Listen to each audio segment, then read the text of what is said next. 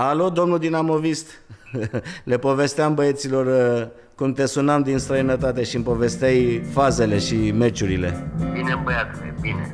Bine, hai, ne vedem acasă. Cel mai frumos joc este un podcast despre poveștile nespuse ale fotbalului. Sunt Ioana Pelehatăi, jurnalistă. Iar eu sunt Andrei Mihail, antropolog. Cel mai frumos joc este un podcast despre poveștile nespuse din peluzele și tribunele stadioanelor din București. În primul episod despre Dinamo, suporterii ne-au explicat de unde vine pasiunea lor pentru echipă și ce sentimente nutresc față de groapa din Ștefan cel Mare. Ca să folosesc limbajul de lemn din partea mea! Fie vreme bună, fie vreme rea, cânt până la moarte și dincolo de ea. Fie vreme bună, fie vreme rea, cânt până la moarte și dincolo de ea. Dinamo! Dinamo! Dinamo! Dinamo!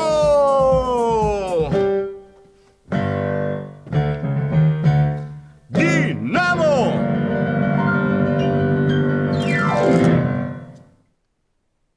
Mulți suporteri au experiența meciurilor între familie și echipă, între atașamentul pentru prima și pasiunea pentru a doua. Uneori sunt amicale, alteori sunt derbiuri ca între rivale. Mai mulți dinamoviști, și din București și din țară, și bărbați și femei, ne-au povestit cum se împacă familiile lor cu devotamentul față de câinii roșii. Spoiler, unii au înțeles și încurajat, alții mai puțin. S-a întâmplat o dată sau de două ori să venim special pentru meciuri. De obicei veneam în vacanțe aici și clar, dacă avea Dinamo meci în București, fie că era pe Ghencea, fie că era în Ștefan cel Mare, dar mai ales dacă era în Ștefan cel Mare, nu-l lăsam pe tata. Hai la meci, hai la meci, hai la meci. Atmosfera era unde stăteam noi cu minte, pentru că stăteam la tribună, nu stăteam în peluze.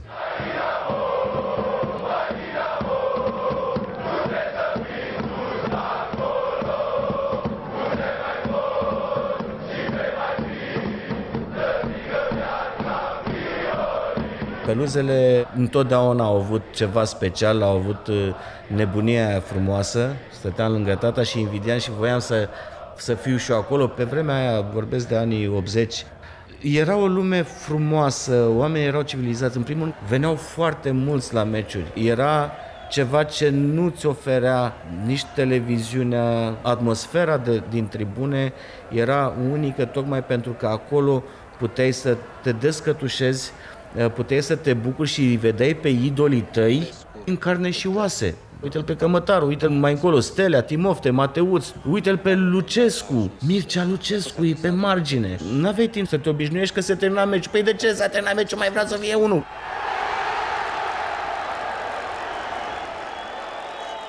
Înainte să dau bacul, am avut problema asta mare de tot cu maică-mea și cu taică-mea.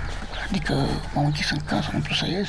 Da, te închide, ești pe geam, trebuie să te duci. Și am ajuns. Și am luat și bacul și am și ajuns acolo. Iată o imagine a tribunei, cum vă spuneam, arhiplină. Mulți suporteri din țară venind să încurajeze pe dinamoviști. De la Câmpina sau de la Alba Iulia, de la Ploiești sau de la Dorohoi.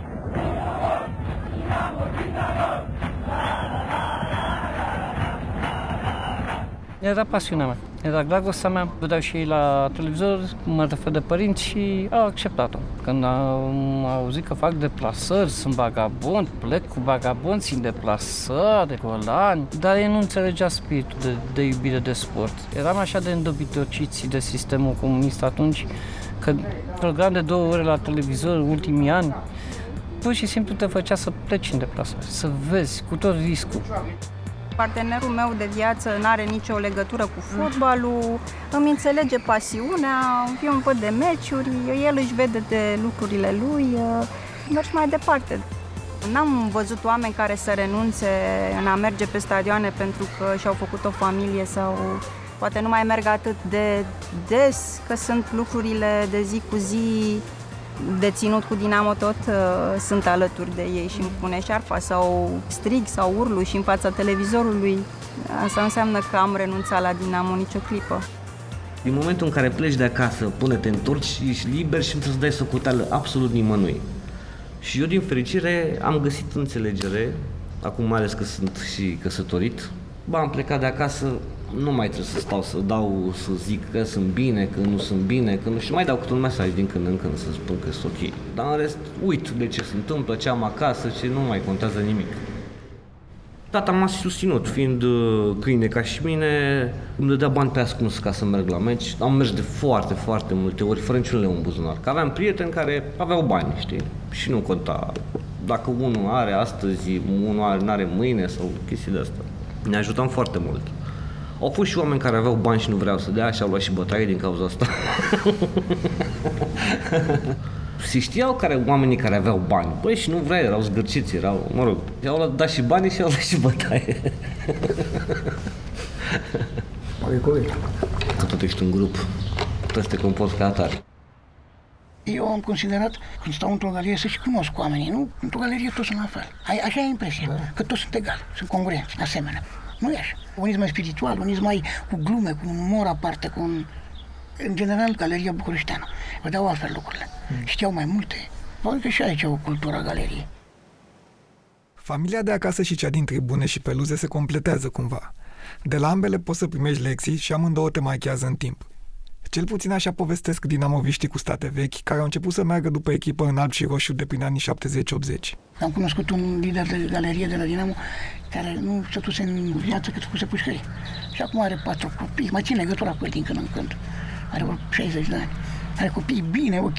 Sunt și oameni, la urmă urmei. Nu sunt niște huligani, cum vor unii să-i vadă. La urmă e o pocăință, o convingere. Sunt mulți din generația mea care mă întâlnesc cu ei la meciuri și mai în vârstă decât mine. Cel mai bun exemplu, fostul șef al galeriei, are 70 de ani și am mers toate deplasările la handbal acum. Este cel mai reprezentativ suporter dinamovist din toate timpurile. De fapt, el cam până 85 a fost șeful galeriei dinamoviste, om cu o funcție, seriozitate maximă, corect, și i-a botezat copiii pe Mircea Lucescu. Așa de mult a iubit sportivii că a avut această ambiție. Printre cele mai interesante povești ale suporterilor sunt cele în care se împletesc istoria personală, cea a echipei cu care țin și istoria mare a României. Aceiași dinamoviști cu vechime își amintesc ultimii ani de mers după Dinamo, echipa miliției înainte de Revoluție. Am un sentiment așa, un regret și mai mult nostalgic, că oamenii care am cunoscut, mulți dintre ei, aveau niște mentalități cu totul și totul aparte. Am cunoscut pe unul, de exemplu, în galeria lui Dinamo, Trașca, îl chema, George. În 87 am făcut Timișoara, domnul Severi. Și nebunul ăsta din galerie a plecat, s-a dus pe ponton și a trecut în not la Sărpi. Și după o lună de zile l-au dat înapoi. Ne-am întâlnit cu el pe la Timișoara, la un meci, după vreo 6 luni, 7 luni. Bă, ce-i cu tine? Avea dinți, se tatuase în pușcărie. Și bă, am făcut pușcărie. Cum te-au prins? Bă, m-au prins și nu m-au lăsat să plec. M-a întrebat dacă știu vreo limbă străină, nu. N-aveam facultate, n-aveam nimic. S-au dat înapoi. Dar a venit înapoi în galerie. S-a creat o, cum să spunem, în jurul lui un fel de milă. L-au ajutat, l-au întreținut, S-a sărbat ultimul meci înainte de Revoluție, tot la Constanța, la 10 decembrie. Și la întoarcere am venit cu autocarul, a bătut Dinamo cu 3-0. Ne-am oprit la Slobozia ca să aniversăm ziua lui Ionuț Lupescu, care a fost cu o zi în urmă, pe 9 decembrie. Atunci era antrenor la Unirea Slobozia Ionel Augustin, a fost un fotbalist care ne-a așteptat acolo și a fost o petrecere de o frumusețe rară. Cu muzică, cu antren, avem solistă vocală. Am plecat la 1 sau la 2 noaptea și nu credeam că o să fie ultimul meci înainte de Revoluție.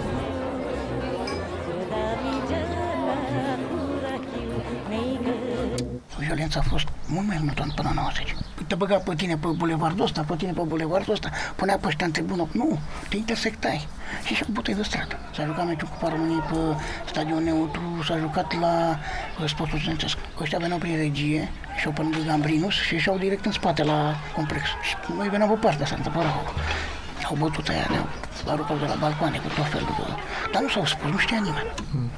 Astea sunt lucruri care le-am prins noi, așa cum le-am prins.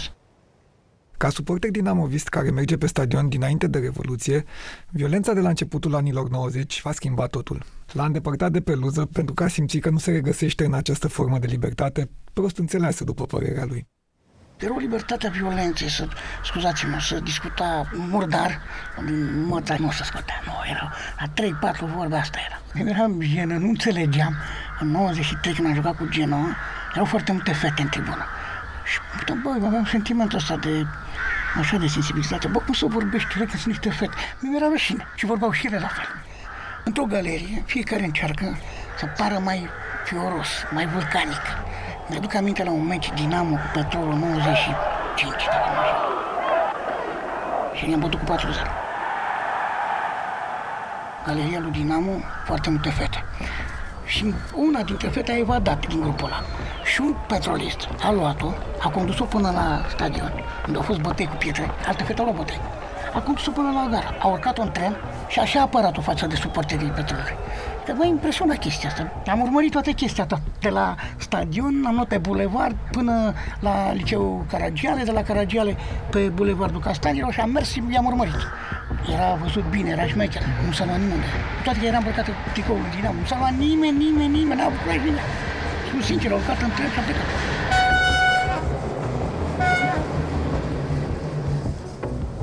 Era o violență fără margine, n-avea o limită. Era bătăi de-astea de stradă, de București, cu cuțite, nu se băteau, spărgeau sticlele, am văzut eu. Așa, acolo s-a ajunsese. Citeam o carte, John Selban, un englez, psiholog, care a scris despre Liz Unite. Mi-a plăcut o chestie la el enormă, zice, starea unei galerii trebuie să fie violența. Până 90 de după 90, că sunt două lumi diferite. Și două lumi culturale, și două lumi sportive, și două lumi în galerie, și în orice. Până 90, în paradoxul ăsta, prin regim comunist, erai dinamovist, erai spectator, erai cu sufletul. După 90 nu mai erai cu sufletul, erai pe dragul de a fi. L-ai demonstrat lui ăla care e prieten cu tine că e stelist, că tu ești dinamovist. Cum am fost eu de multe ori, nu sunt ca voi, eu sunt, dar nu mai eram același. Nu mai puneam patosul ăla.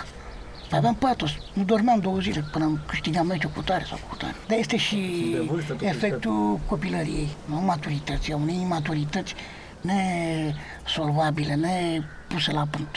A unei imaturități de genul creangă, de genul asta banală, de țară, cum eram eu aici, jucam fotbal pe câmp aici, auzeam de Dinamo. Nu le știam eu că de aici nu pot să mă duc cu Dinamo la cu Sampdoria, de exemplu. Bine, eu sunt mai nostalgic din punctul ăsta de vedere. Violența de pe stadioane și din jurul lor s-a perpetuat și după anii 90, așa cum povestește și Jean. Haosul social din anii de după Revoluție a crescut în general agresivitatea societății românești. Stadioanele nu aveau cum să facă excepție. Dar, spre deosebire de mușamalizarea publică din perioada lui Ceaușescu, presa începea să descopere puterea senzaționalistă a violenței. Cititorii erau expuși tot mai des incidentelor din jurul arenelor de fotbal. Victima putea să fie oricine, așa cum a pățit și Dinamo la Bacău în iunie 90. Unul a aruncat o piatră și a spart un geam lateral și atunci mulțimea înfierbântată a izbucnit în urale de bucurie. Și exemplul a fost urmat. S-au spart și alte geamuri, după care, într-o furie animalică din nou de neînțeles, spunem, a început un fel de demolare a autobuzului. S-a rupt ușa din dreptul șoferului, ce balamale groase are. Apoi s-a intrat înăuntru, unde s-a distrus bordul, volanul, ba s-a pus și foc, dar grația 2 polițiști el a fost stins repede. În plus s-a distrus masca din față, farurile. Se purta fular înainte la gât. Erai suporter, aveai fular la tine. Tot timpul, nu conta, că e vară, că purtai lâna aia la gât. Și m-am urcat frumos din Gara de Sud, mă duceam spre universitate, în Ploiești. M-am urcat frumos în autobuz, în spate. La următoarea stație, i-am văzut pe unii cu fular cu petrol. Asta era în 2003, 4, ceva de genul ăsta. I-am văzut că m-au văzut. Când au oprit autobuzul, erau în față cum ar veni. Au venit să se urce prin spate și am luat tot spre față, știi?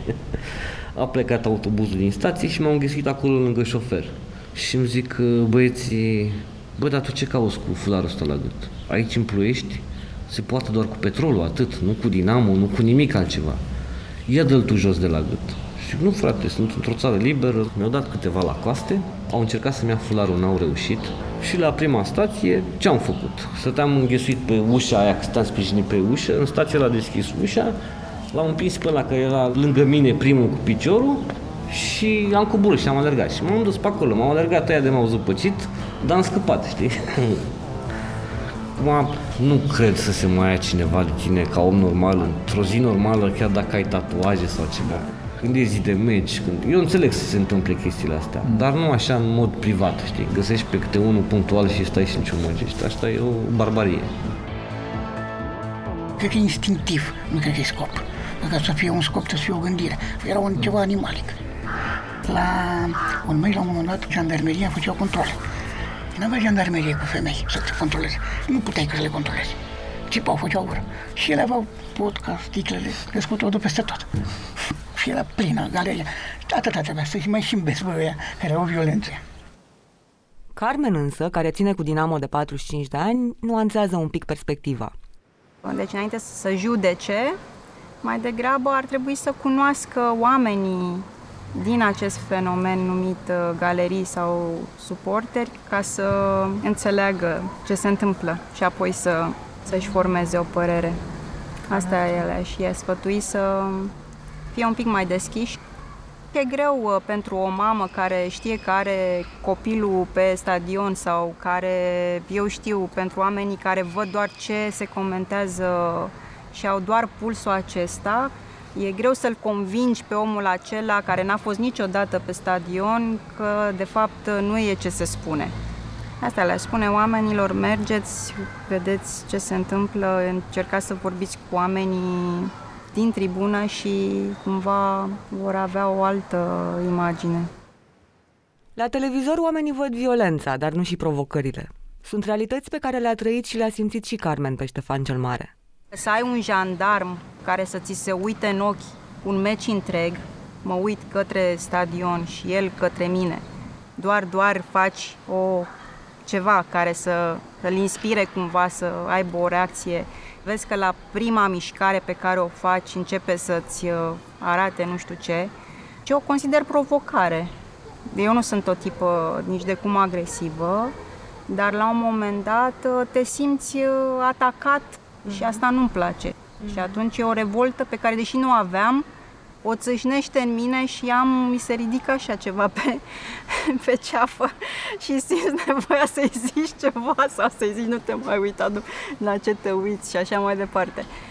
Un alt exemplu, dacă suntem pe un stadion, li se pare că a dat o torță și o petardă înseamnă wow, ce atmosferă incendiară, apropo de comentatorii noștri TV. Fanii lui Dinamo au promis o super coreografie pentru partida din această seară. Vor fi 45.000 de oameni și se așteaptă o atmosferă incendiară în tribună. Dacă asta se întâmplă la o scală câteodată mult mai mică, în legătură cu suporterii dinamoviști, apar imediat huliganii, Dinamo, uite unde ce au făcut. Deci nu mai e deloc spectacol acolo. A fost meci, a fost bătaie. Derbiul României a degenerat aseară într-un spectacol al violenței.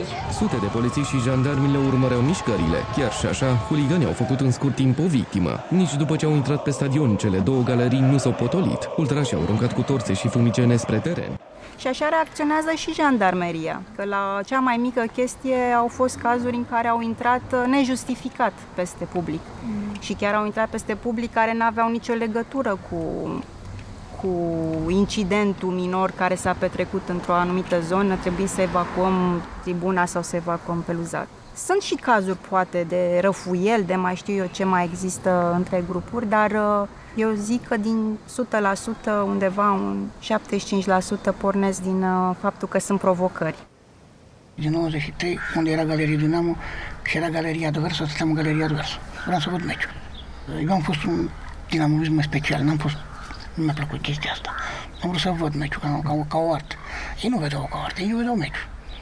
Invers, uitau, cântau, erau dirijați. Eu nu eram dirijat, nu eram băgat în sistemul ăsta de dirijare.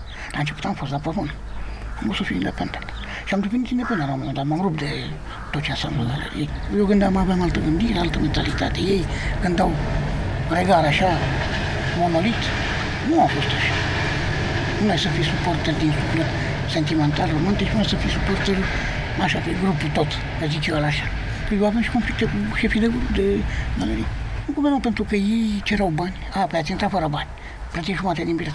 Făceau un fel de bagabunțeală. Japcă. Și erau un grup de 10-15 care strângau o grămadă de bani atunci. Că era corect, noi eram copii.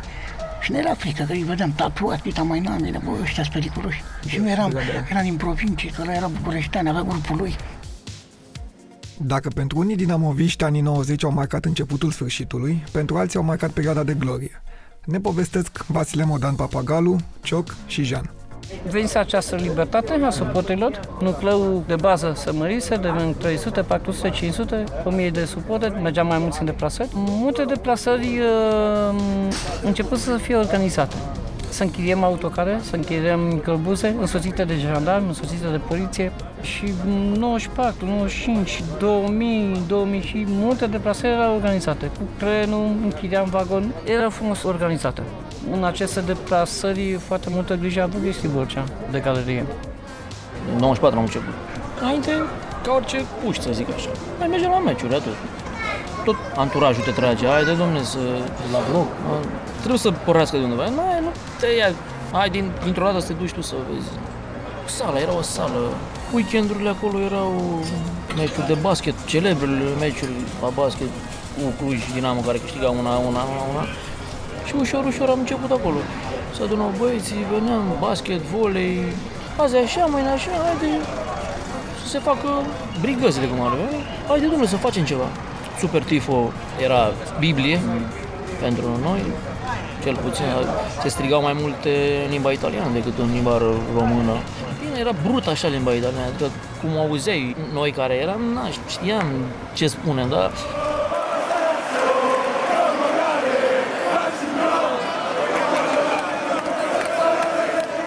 Când începea mulțimea să cânte, cântau, să se audă ceva semănător, să dea bine cum ar veni. Te uitai, auzeai stânga-dreapta și vedeai ce înseamnă. Și ușor ne-am creat stilul nostru cum ar veni. Am renunțat la italienisme.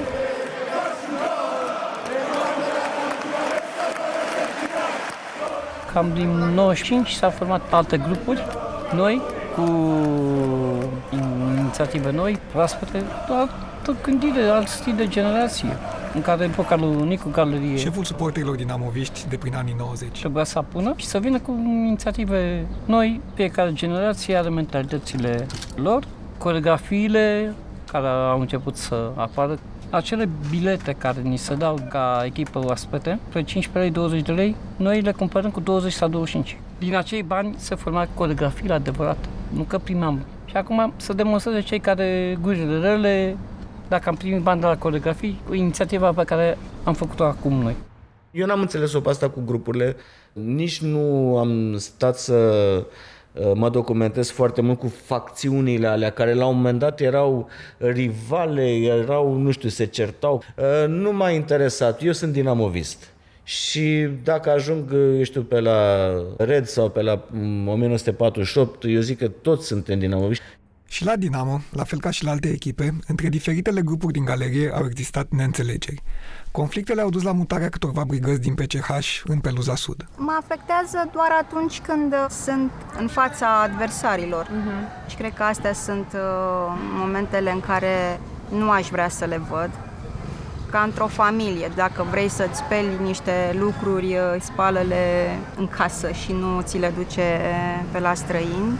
Asta mi-ar place, să nu văd disputele astea atunci când suntem în fața adversarilor. Atmosfera din tribune este foarte frumoasă atunci când sunt meciurile care cu adevărat contează. Evident, acum o să-mi spui că toate meciurile contează, da, dar astea cu FCSB-ul, cele din Europa League, finala de Cupa Ligii pe care am și câștigat-o și după aceea o și desfințat-o, simți căldura și simți uniunea dintre suporteri. Nu este ceva doar de fațadă, nu este ceva fals, nu. Simți că suntem 500, că suntem 5.000, că suntem 30.000, suntem toți într-un suflet. Se mai întâmpla la anumite meciuri, tribunele să nu reacționeze, adică ei se bucurau, acolo era sectorul familiilor, veneau și la Dinamo că sunt dinamoviști, dar noi strigam sus toată lumea! În urmă când cine sare este câine? Hei, cine sare este? Ei, săreau și ei la un moment, dacă n-aveau ce să facă. Cine sare este câine? Hei, cine sare este câine? Hei, cine sare este câine? Și răspunsurile. Cine suntem? Și tot așa. Știi cum este aia? Zic că, am auzit că te-ai mutat lângă stadion. De unde știi, de unde știi? Înțelegi? Sunt grupuri frumoase care în momentul respectiv se adună și suntem o singură inimă. Eram și foarte tânăr, era o atmosferă de bucurie și toată lumea era fericită. Chiar și dacă se pierdea un mers sau ceva, era ceva ce nu mai întâlnisei până în momentul ăla, cel puțin eu. Pe mine m-a marcat foarte tare, într-un sens pozitiv, bineînțeles. Eu am făcut liceu în Sinaia, eram acolo un grup de oameni în liceu, în clasă, numai dinamoviști, frate. Nu știu dacă din 15 băieți eram 12 numai câini. Am fost la un meci și ne-am prietenit cu niște oameni de la Brașov, era Nova Guardia Brașov atunci. Și se mergeau, țin minte, cu trenurile, nu aveam mobil, nu aveam nimic. Sunam cu o săptămână înainte pe un tip roșu, îl chema, din Brașov și zicea, bă, vedeți că cu trenul cu tărică sâmbătă mergem la meci, știi, la București. Pac, și știam, ne întâlneam în gară, în Sinaia, toți acolo și ne urcam în tren cu ei și mergeam la meci. Iar atmosfera genială, se cânta super mult, era foarte, foarte, foarte multă lume. Eu nu înțeleg cum încăpeau toți, mai ales că Peluza, PCH-ul, acum mai are un sector peste poarta aia, care înainte nu exista, știi? Bă, dar era full, era, deci n-aveam unde să arunci un capac de la o sticlă, atât. E și distram. Noi și beam, mai ales că eram minori, era evadarea noastră, înțelegi? Nu ne controla nimeni. Și îți dădea sentimentul de libertate. Asta a fost, cred că, chestia definitorie, știi, care te-a atras și mai mult și te-a blocat acolo. Pentru mulți dinamoviști, anii 2000 sunt perioada maximă de glorie. Pe vremea se umpleau stadioanele, cât de cât. Eu și perioada în care mergeam constant la meciuri, practic mergeam la Dinamo în fiecare zi. Ieșeam afară, eu nu ieșeam la bloc, în cartier, eu ieșeam la Dinamo. Noi ne vedeam de obicei în fiecare zi pe la 3-4 la Dinamo, chiar dacă era meci, chiar dacă nu era meci. Stăteam acolo, aveam și terasă, mă rog, magazin să-ți iei un suc, o bere. Bă, atmosfera era romantică. Până la urmă, chiar nu contau problemele de acasă ale fiecăruia. În momentul în care veneai la Dinamo și te vedeai cu prietenii tăi, erai ca în familie, puteai să vorbești orice cu ei, de la chestii de școală, de facultate, până la fiecare avea probleme în viața amoroasă. Până la, lasă-mă că vii la Dinamo, nu mai contează că te-a părăsit, ce contează? Avem duminică, avem cu Steaua. Lasă-mă, uiți. Atmosfera era frumoasă, cred, pentru vremea, dar nu conștientizam, știi, pentru că era o chestie normală. Am jucat cu Lazio, stadionul Ilia Manoliu, era arhiplin stadionul. Și îți dai seama că din toată mulțimea de oameni nu erau toți câini roșii. Veneai cu bunica, veneai cu bunicul, auzeai cu Manchester, cum a fost atunci meciurile alea cu multă lume. De-aia și-i prinzi oamenii, le place ce vede. Zicea, dom'le, ăștia sunt, gata, eu aici vreau să vin. Și rămâi cu o amintire care atrage lumea să vină la meci. Iată, spuneam că Dinamo a avut un început mai slab, dar iată că la prima acțiune periculoasă, și asta înseamnă de fapt o echipă mare. Eu am mai fost și pe la tribuna 0, am mai stat și pe la tribuna a doua. În principiu am vrut să văd cam cum se vede de acolo, până mi-am găsit un loc în Peluza Cătălin Hîldan. Și țin minte că în acea perioadă, după ce m-am mutat în București, 2007-2008, mergeam săptămânal la meciuri și mergeam singur și aveam eu locșorul meu în Peluza Cătălin Hîldan și am cunoscut foarte mulți dinamoviști frumoși. Ce-mi plăcea și întotdeauna mi s-a părut ceva foarte sexy. Femei îmbrăcate în tricoul lui Dinamo, unele veneau cu copii mici în brațe, pe lângă soților care erau foarte... Și ele strigau, scandau, înjurau. Dinamo are cei mai frumoși fani, dar și cele mai frumoase fane. Una dintre acele fane este Carmen. Are 49 de ani și lucrează în resurse umane, iar ceea ce a fascinat-o dintotdeauna pe stadion a fost să observe dinamicile sociale. Am întrebat-o dacă s-a simțit vreodată aiurea ca femeie pasionată de fotbal. Dacă vorbim de discriminare pentru că ești femeie, nu am simțit-o eu, cel puțin pe pielea mea, niciodată. Nu, mai degrabă am reacții din partea oamenilor care mă cunosc din altă perspectivă, de business. Atunci am un șoc când aud că merg pe stadioane și mă văd câteodată am avut la un moment dat o neșansa să reacționez în fața unor oameni de job, că nu m-am putut stăpâni pentru că nu se așteaptă. Sau profilul meu din viața de zi cu zi, nu văd fața asta a doua pe care o am poate când mă duc pe stadion. Chiar îmi doresc să retrogradeze Dinamo. Îmi doresc în contextul ăsta. Mă gândesc că poate în felul acesta își mai lasă mâna unii și alții de pe Dinamo și o să devină Dinamo mai puțin atractiv prin prisma materialului și în naivitatea mea iarăși gândesc că ar putea veni cineva cu adevărat care vrea să facă ceva pentru Dinamo. Dinamo a fost foarte aproape de un colaps când a intrat în insolvență în 2014. E o poveste care s-a scris și la Rapid și la Steaua, unde disputele legale și diverse încrengături financiare au părut să anuleze 10 de ani de istorie. Nu le e frică și dinamoviștilor să aibă aceeași soartă? Nu pot să zic că am avut o teamă reală. Am încercat să nu mă gândesc foarte tare la chestia asta, din cauza optimismului, știi? Da, lucrurile au mers, s-au rezolvat destul de repede, adică n-ai avut timp foarte mult să te gândești că o să dispară, să te sperii, înțelegi, să fii pus în fața faptului împlinit. Deci n-a fost cazul și lumea s-a liniștit, s-a calmat destul de repede. Dar acum îți cam pui întrebări, știi? Că vezi că lucrurile nu merg deloc în direcția care trebuie. Mai ales că e și chestia asta cu palmaresul, cu emblemul, e deținută de Badea, e împrumutată către Negoiță. Asta e și o mare măgărie. Tot timpul ar trebui să rămână instituțiilor de stat, clubul în sine, decât să ai dreptul să folosești, înțelegi? Atât. Tot ce performanță faci să se adauge la ceea ce există deja. Pentru mine e clar că acest club încă n-a fost vândut. Am văzut că vorbesc frumos, la început vorbeau de performanțe, de condiții, dar fără bani n-ai cum să faci performanțe. Dinamo riscă să fie penalizată cu 6 puncte din cauza datoriilor. Dinamo a strâns doar 5 puncte în 9 etape. Hai să ne uităm la echipă acum, sincer. Dinamo nu trece printr-o perioadă fericită de mulți ani și suporterii întotdeauna au susținut atitudinea. Și prin vocile noastre din tribună, practic am căutat să le arătăm că prin atitudine pot să fac acea diferență pe teren. Chiar dacă tehnic vorbind sau individual vorbind jucătorii nu erau la calitatea adversarului. Și cred că pentru majoritatea suporterilor din Dinamo atitudinea a contat întotdeauna. Să-i vezi că luptă, să-i vezi că trag pentru rezultat, să-i vezi că le pasă. Până în 2011 eu zic că am mers foarte ok și din punct de vedere al suporterilor și chiar și pe plan fotbalistic. După care a fost preluat clubul pentru a face profit, nu pentru a face performanță. Și de aici lucrurile au escaladat, normal, într-un mod negativ, adică jucătorii erau vânduți pe bani de nimic, doar din ideea de a face cât mai mulți bani, de a stoarce cât mai mult din club. Și e normal că asta a afectat performanța și odată cu afectarea performanței afectează și suporterul, care nu mai e la fel de încântat, că sunt foarte mulți care nu vin frecvent, gen cetățenii care îți vin la tribună. Toate echipele din lume au categoria asta de oameni, care dacă nu mai ai rezultate, dispar.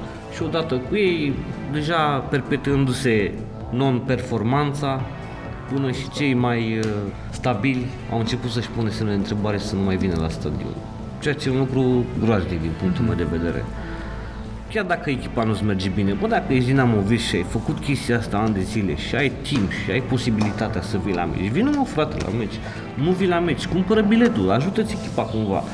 Dar managementul i-a îndepărtat de tot, înțelegi? Că dacă, băi, se vedeau că se vrea să se facă lucruri, să se împingă lucrurile înainte, probabil că l-aș cumpăra bilet, chiar dacă nu venea la meci. Da, așa cum vede că nimeni nu trage cu nimic, nu mai trage nici el. Și s-a ajuns unde s-a ajuns în momentul de față. În clipa de față, Dinamo nu stă foarte bine din punct de vedere fotbalistic. După campionatele câștigate și participările europene din anii 2000, echipa din Ștefan cel Mare a ajuns să se bată în ultimii ani, mai mult pentru evitarea retrogradării. Îți dai seama, să pleci la o supercupă, am plecat la Liverpool, semifinală, pe cupă Liga Campionilor atunci și să ajungi acum să trebuie să nu retrogradezi. Ce poate să fie? Un dezastru. Simți că pe traseu ți-au murit 2 copii, ți-a murit nevasta, ți-a murit... Simți dacă e dinamovist, dar nu ca mine, sunt alții. Simt chestia asta, pentru ei, unii sunt așa bulversați. Eu nu sunt chiar atât de bulversat. Păi frate, te duci la un meci, ții cu o echipă, ții pe urli, înfrânti, ești înfrânt, te bucuri. Niciodată nu trebuie să spară dacă ții cu o echipă. Să urli, să țipi, să înjuri. Dinamo de câte ori am fost la meciul la Lobă, taie, eu am fost alături. Și acum mă cer cu câte unii. Bă, că retrograd, îți lasă-mă, ce dacă retrograd. Tu dinamovist sunt. Ce poți să fiu? Poți să fiu stelist după 20 de ani de Dinamo? Nu pot. De asta suntem acolo. În naivitatea noastră sperăm că prin aportul nostru să împingem cumva să fim acel ceva care să ajute și de multe ori a ajutat. Cred că orice echipă are și momente bune și momente mai puțin bune și momente de rușine. Zilea sunt și palea bune când mai vorbesc cu cineva și mă întreabă cu cine ți zic. Cu Dinamo, nimeni nu e perfect. Mă simt în stare și la vârsta asta să fac nebunii, să mă cocoț pe garduri și să merg cu echipa în deplasări de alea lungi. Dar acum viața de familie este prioritară. Acum, fiind mai puțină lume față de 2011-2007, s-au strâns și legăturile dintre ei. E ca într-un sat, unde sunt 20 de familii și se cunosc toți între ei, înțelegi? Și sunt toți prieteni. Înainte, când erau 8.000 de oameni, înțelegi? Nu aveai nicio treabă cu nimeni, decât cu câțiva ai tăi, dar restul... Asta e unul dintre lucrurile care s-au schimbat în Peluză. Toți sunt conectați unii cu ceilalți, tot timpul se văd. Ne-am creat alianțe între noi. Rămâne unul fără un job, lasă că, uite, o să vorbesc, o să te ajut, o să... Chestia asta e ca o familie, practic. Oamenii sunt mai uniți în grupurile din Peluză. Am început cu familia de la Dinamo și încheiem tot cu ea. Păi și fiul meu, acum, spre exemplu, o să fie dinamovist, că n-are încotro. 8 ani face anul ăsta, mulțumesc. E terminat, vrea să-l iau la meciuri, l-am dus. Dar am zis ca să mai crească puțin, să conștientizeze mai bine ceea ce înseamnă fotbalul, știi? Dar văd cu cât aștept mai mult, parcă n-ar fi trebuit să aștept atât de mult, ci să profit de ocazie. Până la urmă și ele își aleg. Eu mă bucur că le place fotbalul. Vine asta mică, tati, vreau să mă înșur la Dinamo cu tine, Doamne, mă topește. Da, tati, hai! Era în plan pentru primăvara asta să o duc la meci. Sper la primăvară în 2021 neapărat.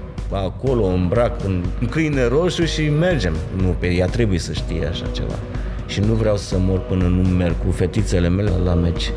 Acum ceva timp eram în pauza unui meci și lângă grupul nostru acolo, în Peluză, erau niște puștani care au stat și au cântat cu noi, știi? Și chiar le ziceam unele dintre el că el n-a prins, practic, vremurile alea de glorie, știi? Și ale Peluzei și ale clubului. Și mi-a părut rău după aia că i-am zis. Și l-am întrebat ce l-atrage la meci. Și l-a zis că, uite, atmosfera care e aici, că se cântă, că nu știu ce, că mai fumă și noi o țigară. Era tot acela sentiment de libertate care, practic, ne-a adus pe toți la oaltă. I-am zis, băi, din păcate, voi nu o să mai prindeți ce am prins o groază de aici, din Peluza asta, ce am trăit, că n-aveți cum. Că dacă trăiați ce am trăit noi atunci, erai clar declarat dinamovist pe viață și n-ai mai fi avut cale de întoarcere. Încheiem aici încă o repriză a poveștilor dinamoviste. În episodul următor ne amintim meciurile memorabile ale Câinilor Roșii. Cel mai frumos joc este o producție Sunete pe Bune și Semiton Media.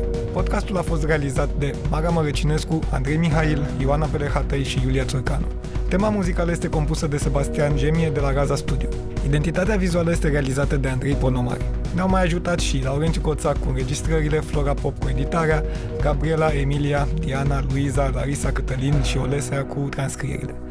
Cel mai frumos joc este cofinanțat de Administrația Fondului Cultural Național. Partenerii noștri sunt Rezidența BRD Scena Nouă, Radio România Cultural, Arhiva Radio România și Gazeta Sporturilor. Le mulțumim pentru sprijinul lui Cosmin Manolache și lui Vlad Dumitrescu.